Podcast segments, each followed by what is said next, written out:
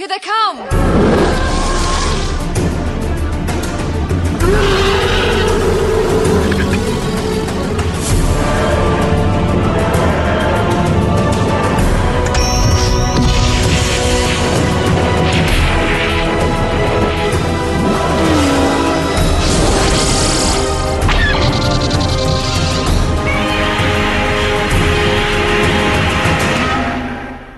Hello, and welcome to episode 38 of Effectively Speaking, the podcast that takes a look at some of the special effects sequences of film and television, be they classic, average, or duff. I'm your host, Eric Moore, and today I'm joined by Kelly Hogaboom to discuss the opening of Mad Max 2 The Road Warrior, complete with rather poor sound quality. Um, this episode was recorded at the same time as the Twilight Zone one, which was Gremlins infested, so it spilled over onto this one as well. Apologies for that. On with the show. Calling Antarctica Traffic Control. Do you read me, Antarctica? Over. Hello, Kelly. Hello, Eric. Hello.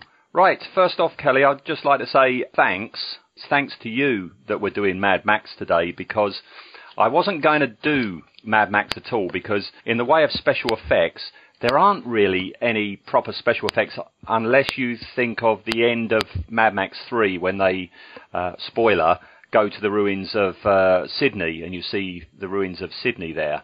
I put that up on Facebook. Um, oh, it's a shame can't really do Mad Max. And you pointed out, well, hang on a minute, you know, you've got you've got fantastic uh, costume design, you've got fantastic car designs, you've got fantastic stunts.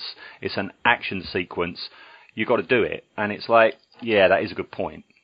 Oh my gosh. Yeah. I mean, uh, I, I see what you mean about special effects, but, um, you know, I'm as a tailor. I mean, the costumes alone are just incredible to me. I mean, I could just talk about those all day long. But um, yeah, like you say, there's a lot of, you know, it's a very practical effects oriented franchise, fam- famously so, Yes, right? very much so. And it was good, you know, when Fury Road came out a few years ago, that they they, they carried on that uh, that feel to it with not an awful lot of CGI in there, where it it augmented the special effects, but the special effects at their heart were, you know, practical effects, which were then, you know, enhanced by CGI. Yeah, I'm sure that it broke some records with with that kind of a thing, just because of the scale of the practical effects in Fury Road. And someone more knowledgeable than I will hopefully weigh in and give us some. I don't know. I I love having Mad Max discussions because it's one of my favorite film franchises. Right. Well, that leads into the first question. Uh, how far do you and Max go back? Oh boy. So, uh, I saw Mad Max Beyond Thunderdome right when it came out. So that was actually my first, um, entry into the Mad Max world. And shortly after that, I saw the first one, uh, which of course those, those are the two most different of the whole, of all four, really. Yeah, sure. And you know, uh, Thunderdome has a um, bad rep. Uh, you know, a lot of people don't like it because it had a, a PG-13 rating instead of an R rating and all of that. But when I watched it, I, it came out in 1985, so I was pretty young. I was like seven, like, Right. um, yeah. So it made a pretty big impression on me. So yeah, I, I always remember. I've got memories of being very disappointed because you know after. I, I love the first one, and the second one was, you know, the first one on steroids and going off in a completely different direction. And then, as you say, we had a PG-13 version, um, and it, it, it was always going to struggle if that that's the route that you were going to go down. Yeah, I mean, I actually think the first one is the most ideologically different than the than the three after it. I think of it as the most different um, for lots of reasons that aren't special effects discussion related. But um, looking back, I can see why people would find the third one kind of campy and diluted, and it's got a little more of the comedy element and a little less of the horror element and all of that stuff. Yeah, it's But- lost all the intensity, hasn't it, of, of, of the first two? Well, like I said, as an, an eight-year-old kid, it was pretty intense. Um, Yeah, but sure. yeah, yeah, but it's not. I mean, when I like when I saw the first one shortly after I saw um, Thunderdome, I, it terrified me. It was much darker. It's Mm. a totally different film, in my opinion. Yeah, I mean, yeah, I mean, if if, if you watch the third one and then thought I'll go back and watch the first one, expecting something on similar lines, they ain't similar lines, are they? No, I mean the first one is is where Max turns into this psychopath, and uh, the second one, the third one, and Fury Road are all about uh, him going back to being um, a hero, to being to you know to regaining humanity, right? But the first one is about him losing his humanity. It's a mu- it's the darkest of, of all of them, in my opinion. Is it your favourite, the first one? Absolutely, yeah. Yeah. See, I, I the problem I've got with with Mad Max and then Mad Max Two is the same problem that I've got with Alien and Aliens. In that I, I, I love them both de- dearly, but for completely different reasons because they're completely Yeah. different films. You know. They are. Um, and I think I think even though you know as spectacular as Mad Max Two is, and we're just about to talk about that, I still have got an enormous soft spot for the first one, and I think I do prefer it. If I had to choose one out of the two, I think I would choose the first one.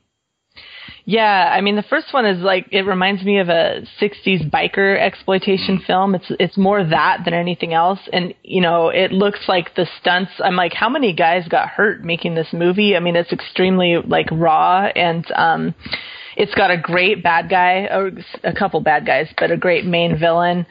Um, but this in the second one, it's so it's way more glamorous. It, the scale is bigger. It's way more homoerotic, which I find hilarious. Like so, yeah, I love them both, and don't make me choose. You know. Yeah, yeah, it is Yeah. difficult, isn't it? It is difficult. Yeah. Um, I'm not going to say too much more about it. I mean, if if if you want to, if anybody wants to hear about, you know, just how devoted I was to Mad Max and Mad Max 2, go back and listen to the effectively speaking episode about. Uh, the asteroid scene from Empire Strikes Back because uh, I, la- I lay my soul bare there, okay, and I don't feel like going over that again. Okay. All right, but no, I was a massive fan. I fell in love with it. I saw I saw Mad Max 2 first. That came out. I think it was the first year I started as a projectionist, and so Oh. that came out. Um, so I saw number two first. Then we had a Mad Max 1 and 2 double bill. You know, like a year later. So that's when I finally got to see the first one, um, and then you know three, and then Fury Road. So that's the way I go. right. All right. Okay. All right. Well, we'll we'll get into this then. Um, we're going to have a clip first. Um, but because this sequence we're talking about, I mean, you know, it's spectacular, but it's a visual sequence. What we're going to have for the clip is actually uh, the opening narration. Okay. Okay. So let's right. go with that. My life fades. The vision dims. All that remains are memories. I remember a time of chaos, ruined dreams, this wasted land. But most of all, I remember the road warrior, the man we called Max. To understand who he was, you have to go back to another time when the world was powered by the black fuel and the desert sprouted great cities of pipe and steel. Gone now, swept away. For reasons long forgotten, two mighty warrior tribes went to war and touched off a blaze which engulfed them all. Without fuel, they were nothing. They'd built a house of straw. The thundering machine sputtered and stopped. Their leaders talked and talked and talked. But nothing could stem the avalanche. Their world crumbled.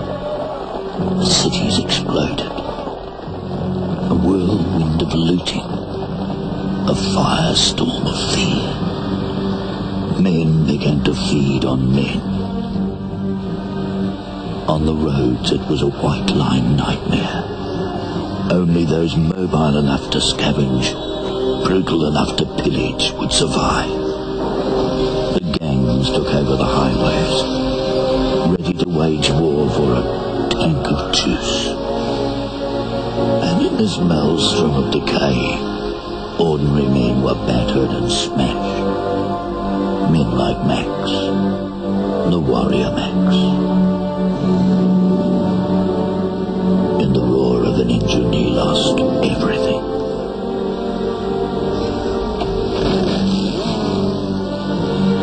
And became a shell of a man.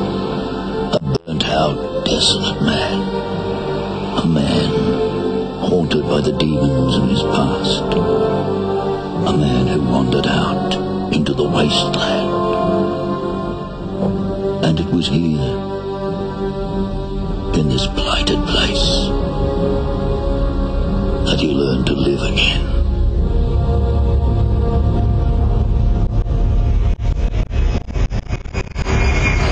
Right. Uh, this sequence, the very beginning of the film, um, we fade in from black, and we actually fade into what's the end of the film uh, with Max standing there by Pappagallo's rocket car, don't we?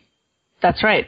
And I'm, I tell you what, that's what I don't like. That, that, that, if there's one thing I don't like in Mad Max 2, is Pappagallo's rocket car. There's just something about it. It looks a bit, it just looks a bit silly compared to how how you've got these stripped down, cannibalized cars, you know, peppered throughout the whole film. That uh, then you've got this thing that looks like it's come off of a funfair ride or something, you know. Okay, I'm gonna have to look. I'm I I'm not even picturing his rocket car. I was I was probably looking at Mel Gibson's leather pants. You That's know, what so, you're doing, yeah. yeah, that's where my mind is. But it was a little odd that because I, you know, because I knew we were talking about the sequence, I focused more on on this very beginning sequence, and it was a little odd. They showed a clip from the end of the film at the very beginning. That felt a little bit odd. Um, okay, I'm looking. I'm looking at his rocket car. All right. Uh, yeah, it does look like a carnival ride, doesn't it? It does. It does. Yeah. Mm. Uh, yeah, it, it looks like one of those like um, if it didn't have wheels, it's one of these like water log rides that you get in, and it takes you up a ramp and drops you down a water flume, that sort of thing. Anyway, I've never really cared for that, but that, that doesn't matter. Um, so that starts. We've got some great music. We've got even greater lines um, spoken, as we find out at the end of the film, by the feral kid who's all grown up and he's an old man now, isn't he? Yeah, I mean, we don't know who's narrating, and actually, the narration of this, we don't know it until the end, I think. But the narration of this is a little odd because, you know, George Miller himself has not nailed down the supposed time continuity of the four films, and they don't they don't match. There's just no way because in this narration, they talk about this. Um, apocalyptic war and all of that and they say that for reasons long ago forgotten it's like no man this dude i mean in the first mad max that was pre-apocalypse that's the same guy like that i've always had a problem with that time jump there I, I, I've seen conjecture, conjecture that what's actually happening is that in the first one it says a few years from now, you know, and mm-hmm. you're, you're, you're you've got this thing where the gangs are taking over the roads and blah blah blah, and society is crumbling. And there's been thought Right. that that somewhere around the world there has been you know a nuclear war or something, and people are panicking, and everyone thinks the end of the world's come in, and everything's sliding into chaos, and that's the setting for the first one. And at the end of the first one, he drives off into the wastelands, and while he's out in the wastelands, the big one happens, and that's when you do have the the, the nuclear war mentioned Right. in this opening. And then when we pick up in Mad Max 2, um, you know, that's all happened, and now society has really, you know, gone to the dogs. Sure, but he he's too young for that to have happened, and then for everyone to have forgotten what happened. That Yeah. was like that does not make sense to me at all. Well, but, I don't know, you know because I mean, you know, he's the feral kid says that he's he's an old man now. You know, now Mm-hmm. say, say say he's like ninety and he was say ten. You know, in the film. So this is 80 years later, and if there's no one around to tell the feral kid or any of these people just what America was and what Russia was, you know, blah blah blah. You know, it could be that he's just saying Yeah. for reasons long forgotten by himself. You know, not Yeah. necessarily by everybody else. So you could explain it away like that, I suppose. Yeah, it just feels a little. It just seemed like a odd um, narration there. So Yeah, but I Yeah. like it because it, it, it it's the it's the distance of time that actually you know gives a lot of this opening narration a lot of its charm because you know he starts talking. We get we, we get the start of the stock footage with all the oil wells and the and the refineries, and we get black fuel. Um, and there's great cities of pipe and steel. You know, this is the feral kid trying to describe something that he heard about when he was like 10 years old or something. So this is his take on what Right. happened, you know? And they did such a good job at showing what I assume is a bunch of stock footage, right? Of, you know, the oil fields, but then also conflict and, um, you know, arguments and that kind of a thing. And then they start to superimpose footage from the first film. And It- that it- was extremely ver- well done. Yeah, it's a very nifty way. I mean, as you say, you've got all the war footage and you know riots and stuff like that. The narration continues. Um, do you know? Um, you know when he talks about you know two mighty warrior tribes went to war. Are, are you aware that that's where Frankie Goes to Hollywood got their um, the title for Two Tribes? No, I did not know that. Yeah, yeah, yeah. They, they, they got it from this Two Mighty Warrior Tribes Went to War. That's where Two Tribes comes from. okay. Yeah, just thought I'd My mention that. fr- my Frankie goes to Hollywood knowledge is very small, Eric. Well, he's just grown a tiny, tiny little bit there. Oh, there. Thank you. Yeah, Yeah, you, you, you can break break the ice at parties with that bit. I can. There you go. Okay, and I love the narration. I, lo- I love I love the I, I love the script for this opening narration, and I love the uh, I, I like the guys the, the the the way the guy is saying it. You know, and he's Yeah. talking about you know their leaders talked and talked and talked. You know, their Right. world crumbled, their cities exploded. You know, this is great stuff. You know. Yeah. And, and Ordinary ordinary men were battered and smashed. I liked that line. yeah, and men you know, like Max, the warrior Yep. Max, you know, Yep. and this is where we get to see footage from the first Mad Max film, you know. Right. Uh, you know, there, there was a firestorm of fear, and men began to feed on men. And my favourite line out of this opening narration is, uh, "On the roads, it was a white line nightmare." Yeah, very Brilliant. I love that. A white line nightmare. You know. I, Yeah, and you know, as Americans, like we like our cars, but uh, you know, George Miller said the USA has its gun culture, and, and we have our car culture because you know there must be something because the whole uh, the whole franchise is so. It's not just about the oil crisis; it's also about cars, and um, you know, I I feel like I don't quite. Um, I'm not really a car person, and so um, you know, and I don't, I don't think we have those expanses that Australia does, right? Um, the large, you know, expanses of road. So yeah, no, you need kind of hard to transport in Australia. you really Yeah, do. You yeah. need your cars. Yeah, All right. Um, so we're, we're we're firmly into the Mad Max footage now, and it ends um, with this like aerial shot as it's coming down onto uh, on, onto the uh, onto the outback there, and uh, and and you hear the feral kids saying it, and, and it was here in this broken place that he learned to live again. And uh, it zooms right down, and we go to black. Now, ju- ju- just something I'd, I'd like to mention um, before we move on to the next bit.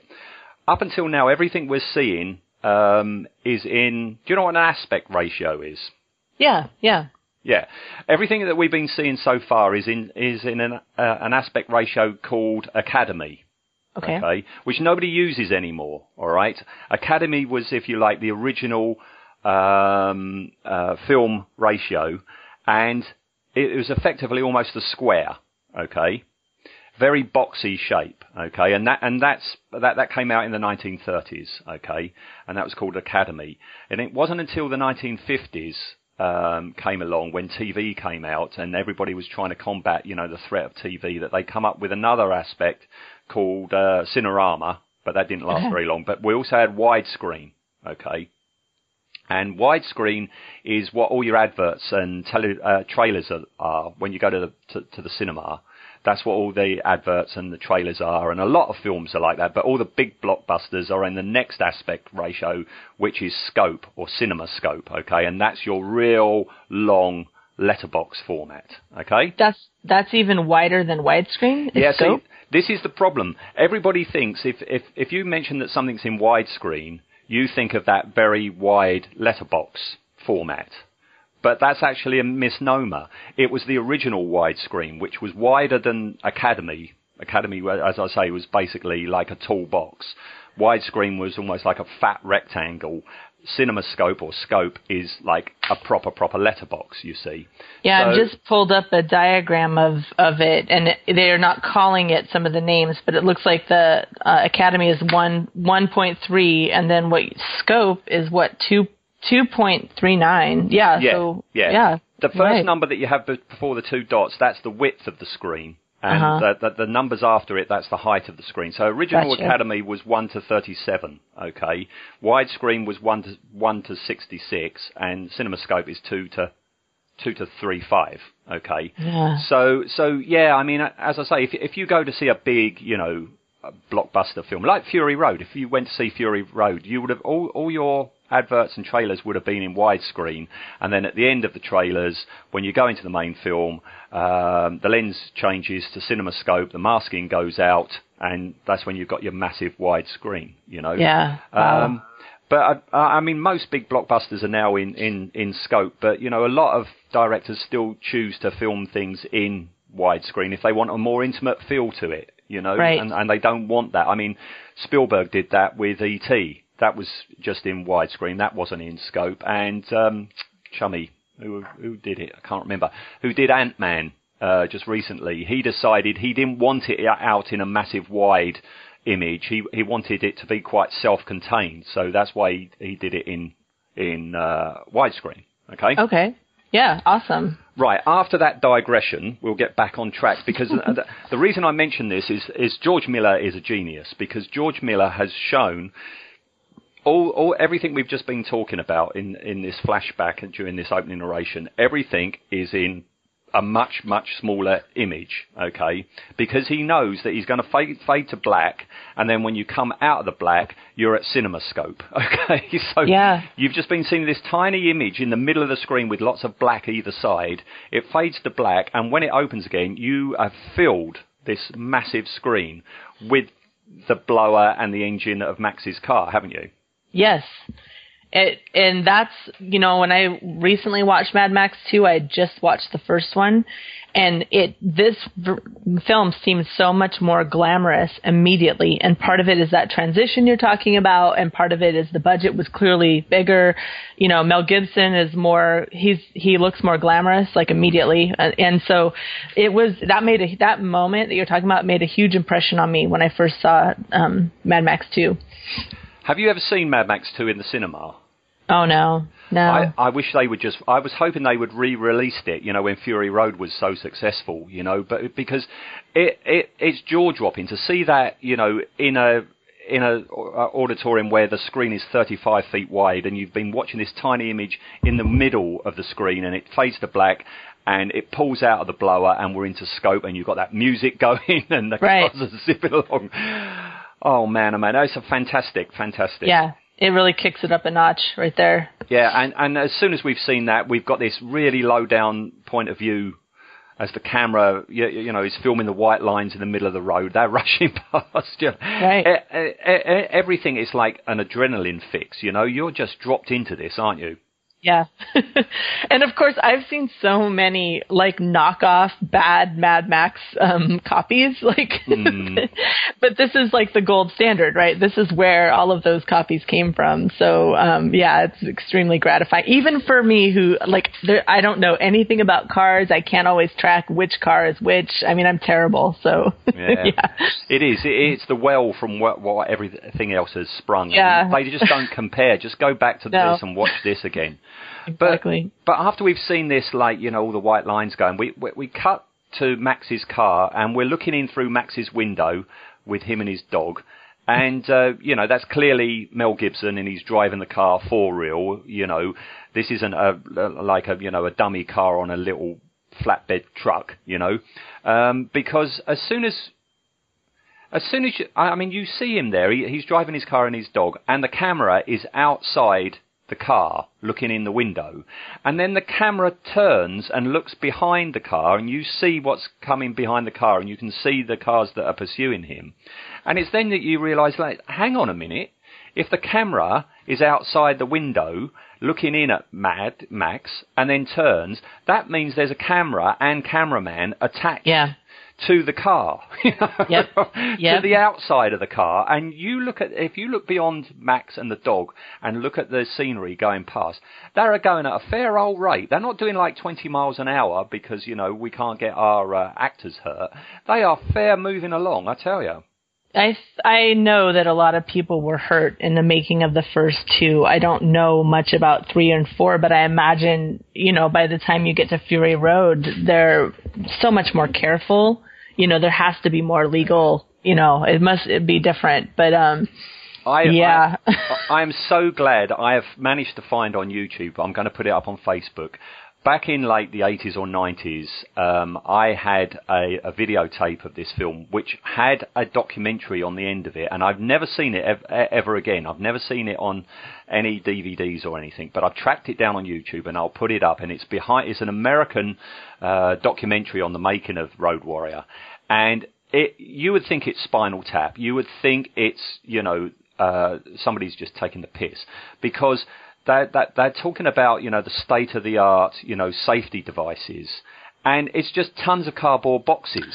I did see a clip from that where they like I'm like are they joking because they said this is the best you know cushion available Yeah. and that it was a bunch of card and then the, after the stunt they take the cardboard boxes and they fold them down to move Yeah. them to somewhere else and and I seem to remember they hurt a couple of the main stunt guys just right off the bat and they're like just okay it's just after they've said that they're talking about a sequence, you know, um, where towards the end of the film where the guy hits a car and he was supposed to have just fallen off, but he actually flipped and started rotating through the thing and he missed the boxes. And you've Yep. got you've got the uh, the head of the stuntmen there, you know.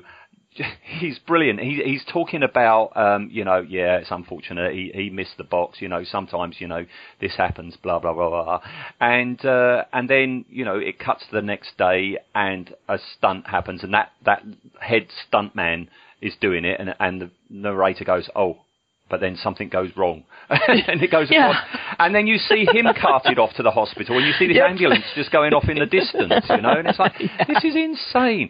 Back then, you're absolutely right. There was no health and safety. I guess like not, or it just was just starting to come to the fore, and um, you know, it's kind. I mean, you know, it's it's it's funny and it's great. We have a great movie, but man, those you know, people probably had lifelong health problems from this kind of stuff. It's pretty Yeah, awful. They just did it, and you know, they, they they they just went ahead and did it. I don't think anyone turned around and said, "Well, you know, get stuffed. I'm not doing that."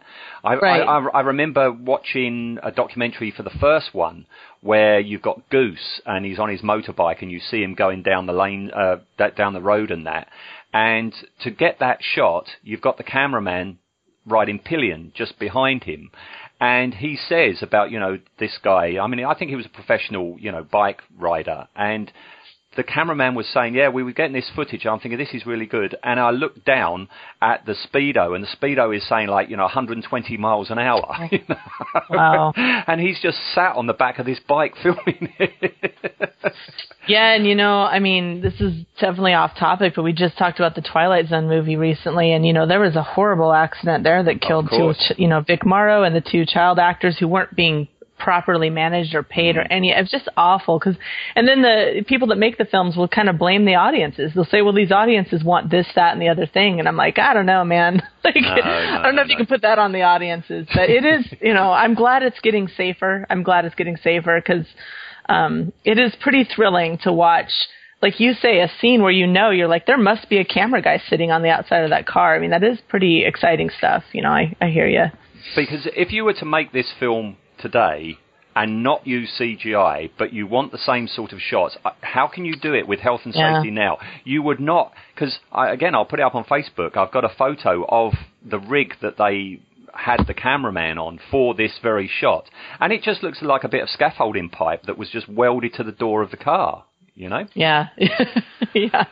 Well, they must have got paid pretty good. I, I would hope, anyway. it just comes across, you know, all this, the way they're making this film, um, you know, it just comes across. It, it is just so raw and Yeah. visceral, and you feel it and you believe it, you know. yeah, yeah. All, all, the way through this whole sequence we're going to talk about, that was all happening for real. You can believe Uh-huh. in all of it. You know, you Right. know, well, maybe not the arrow through the arm, but everything else, yes. So anyway, um, we've got two chase cars who are chasing him. You see them, and then you've got Wez comes scooting around on his motorbike, and he overtakes them. Right. Uh, So they- I I don't know cars, but in my mind, that second car chasing him was like a dune buggy, and I was having a hard time believing it could keep up with the other two cars. It is a Dune buggy. It's a Volkswagen Dune buggy. buggy. Absolutely right. I guess they souped it up for it to catch Okay. up because it's not exactly aerodynamic either, is it? With all No. that luggage that it's all got on it. Right. But you, you don't care about that. Um, so yeah.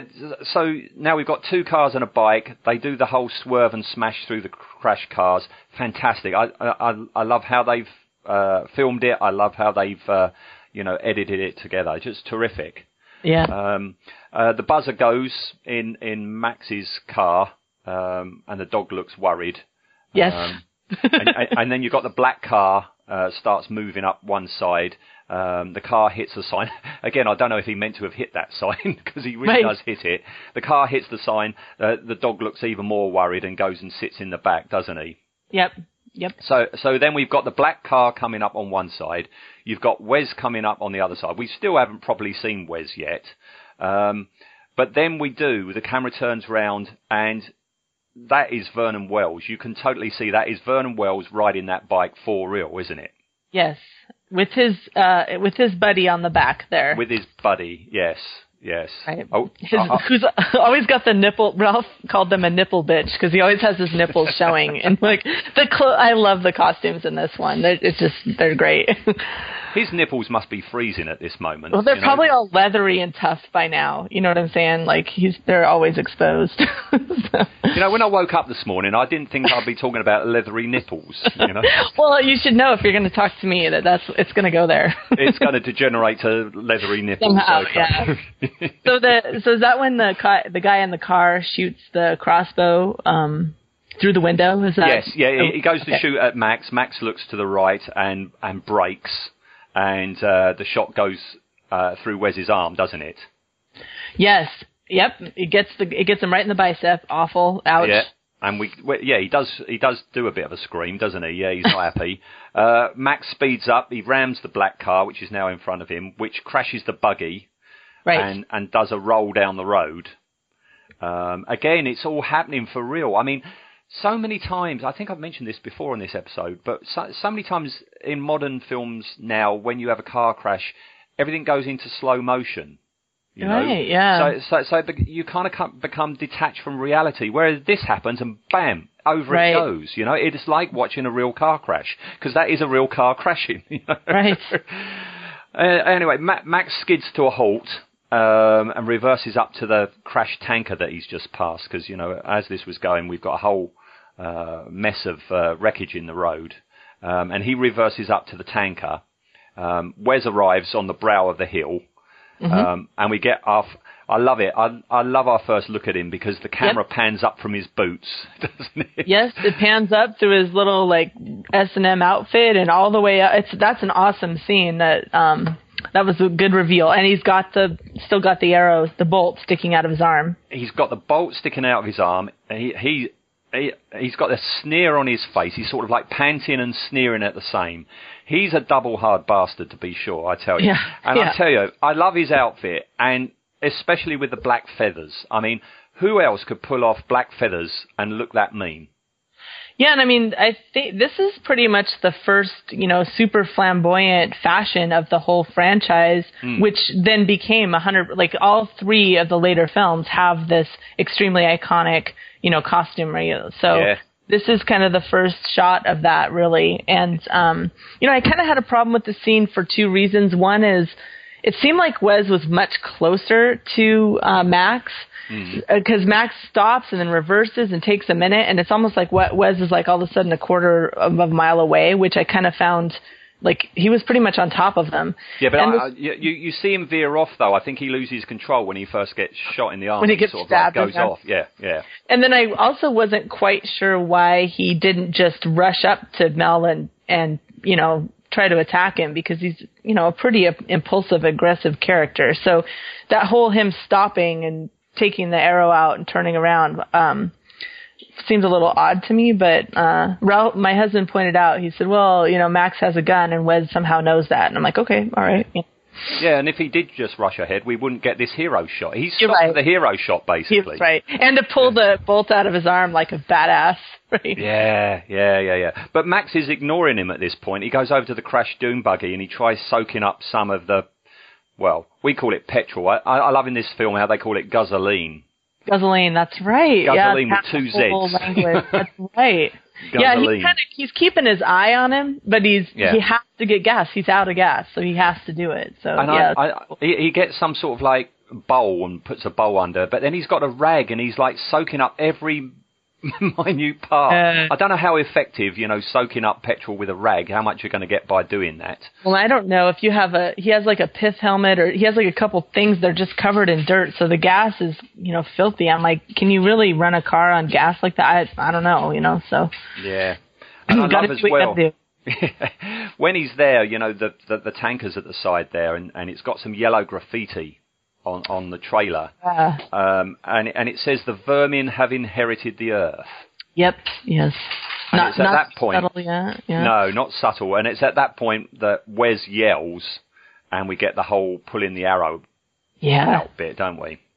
And it it looks like Wez and his buddy use the same crossbow bolts, so that's handy because then Wez just takes the bolt out and sticks it in his little harness on his uh, right thigh. Yeah, with no blood on it. Did you notice? There's no Yeah, I blood. did notice that, It's yeah. covered in blood when he pulls it out his arm, but uh, yeah, it's not there. it. Yeah, yeah.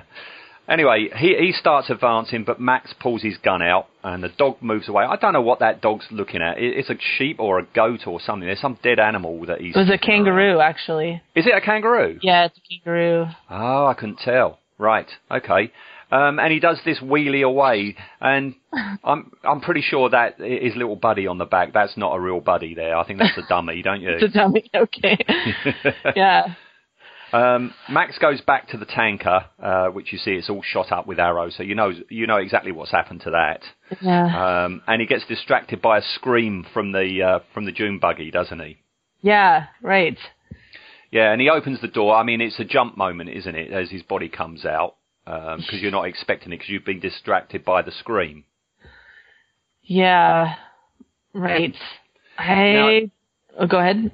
I, I was going to say, if you freeze frame that, when he opens the door and the camera switches round to inside the cabin as the body falls out, if you freeze frame that at the right moment, you can see that's not um, Mel Gibson. Okay. That's his stunt double, apparently. Okay.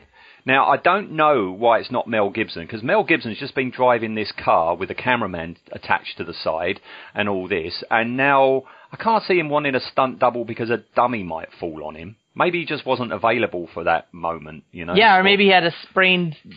Uh, maybe he was out. Yeah, like you say, out for the count. So, Mm. so you, how did you know it wasn't him? You just you you freeze framed or you read about Yeah, it? yeah, yeah. You freeze frame it, and and yeah, you can. It's clearly not him. Yeah, Right. But the body falls down. He checks it out.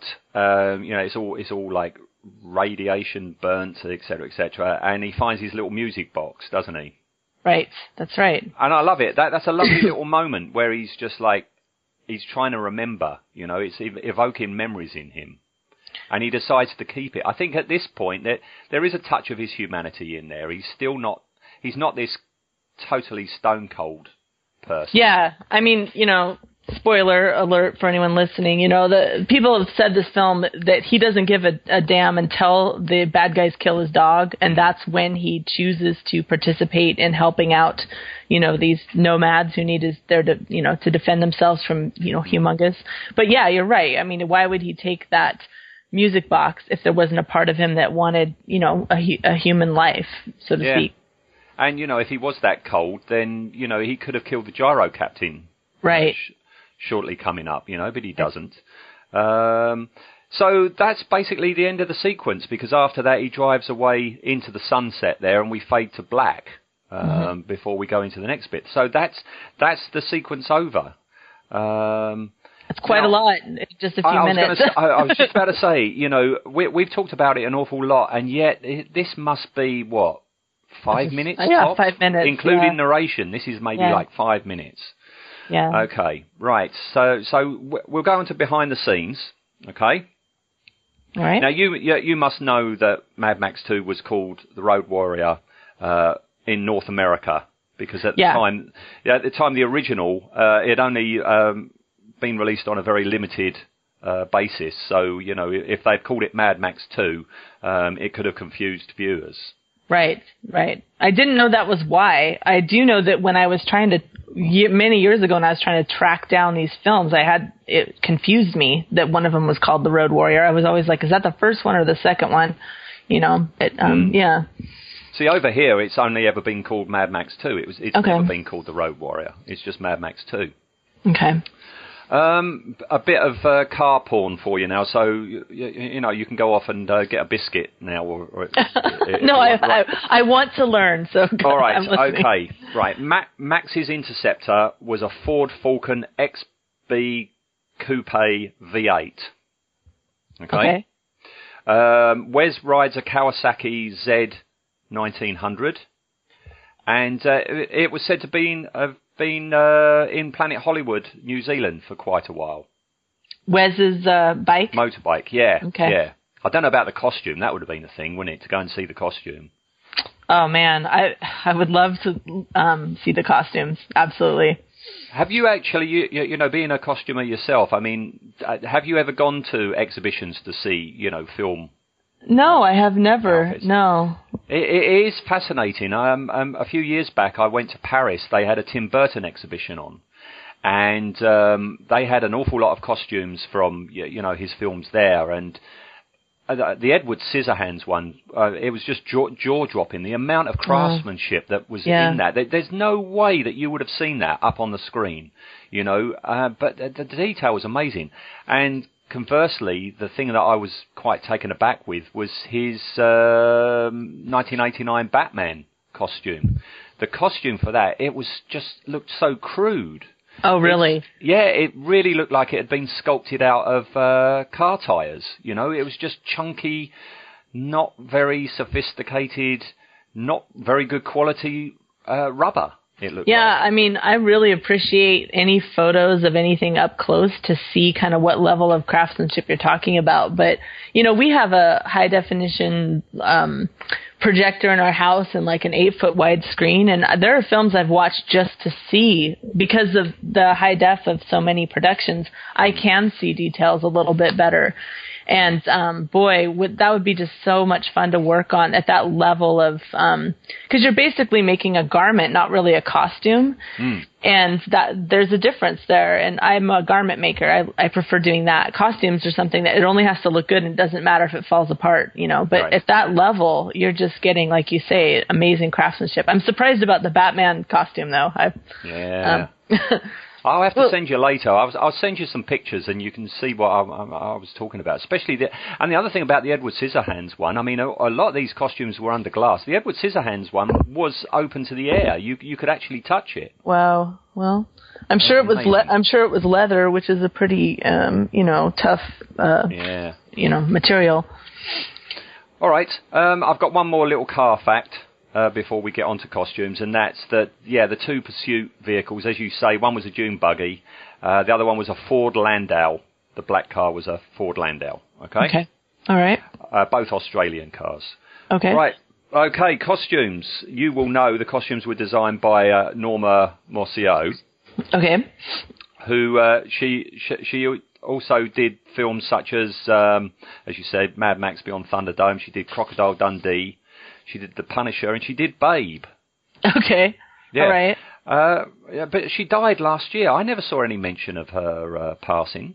Well, that happens. Like um, costume designers, especially women, that they're not really as celebrated as some of the other special effects um, craftsmen in film. That's just kind of kind of the way it is. Um, I'm looking at some details for Wez's costume right now. He's got uh, someone put together a website called MadMaxCostumes.com. I don't know if you've ever looked at it. But I've been on a like- website, a, a- a page for Mad Max, and it, it goes into lots of things, but not specifically for the costumes. So uh, he's got a, a Rawlings Crusader FB Series football shoulder pads, and they, that was uh, rooster feathers, black rooster tail feathers in his costume. I know Where that they. get a chicken out there? Where, where, where, where do you find roosters, for goodness sake? yeah, he got the one of the last of the chickens. And I know that they had wanted him to have bare butt cheeks the whole film, but Hmm. the because he was actually riding motorcycles and the weather and all that, they did have to give him a flap to try to help him out. Apparently, um, I, I was going to come on to this, but apparently it was freezing cold. It looks really Yeah. hot, but yeah, it was freezing cold. That's why, if you see in you know behind the scenes photos, they're all like covered in blankets and stuff because they were just so freezing. And yeah, Yeah. apparently, yeah, he did have a blue arse for quite Yeah, a while. He, exactly, he looked right. like a baboon, apparently. They'd have to put some butt warmers on him or something. And of course, he had the cod piece, which is just awesome. There, there are a lot of cod pieces in this film. I don't know if there were very many cod pieces in the first one. So, yeah. Um, so It's yeah, this- it- leather. Yeah, it's this film more than the first film. This, you know, um, you know, Norma and her, her whole costume department, it just exploded out of this. The, the the the impact and the influence that this design work they did in the costumes just went into so many other films and music videos. You know, you Yep. know, it, it's just incredible the impact this had. Absolutely, very iconic, and it's still. I mean, that's the we're seeing these looks still in Fury Road too. I mean, they've added you know a few other influences, but it's pretty much of the same kind of um, you know design elements. I've got here that you know to, to to get all the stuff together for the costumes, they raided junk shops, second-hand clothing stores, sporting outlets, and S and M shops. That's right. well. There's a lot of fetish gear in here, and there you certainly know, is. you you probably know that I'm vegan, so I would have had a really hard time with all that leather. It's like I'll wear it. You gotta you gotta find me a, a vinyl cod piece. I will not Yeah. wear leather ones. Uh, Yeah. He looks great. They look great. You know, Yeah. I mean, t- t- terrific. I mean, yeah. Words fail. That, uh, yeah, Yeah. it's just fantastic work. yeah. Um, Max's dog uh, was obtained from a local dog pound and, and trained to perform in the film. Um, and after filming was complete, he was adopted by one of the camera operators. And he adopted the dog because uh, apparently the dog was going to be put down. I heard that too. It was like they they got the dog a day before it was scheduled to be euthanized. Yeah, and then they were going to give him back. In which case he would have been euthanized.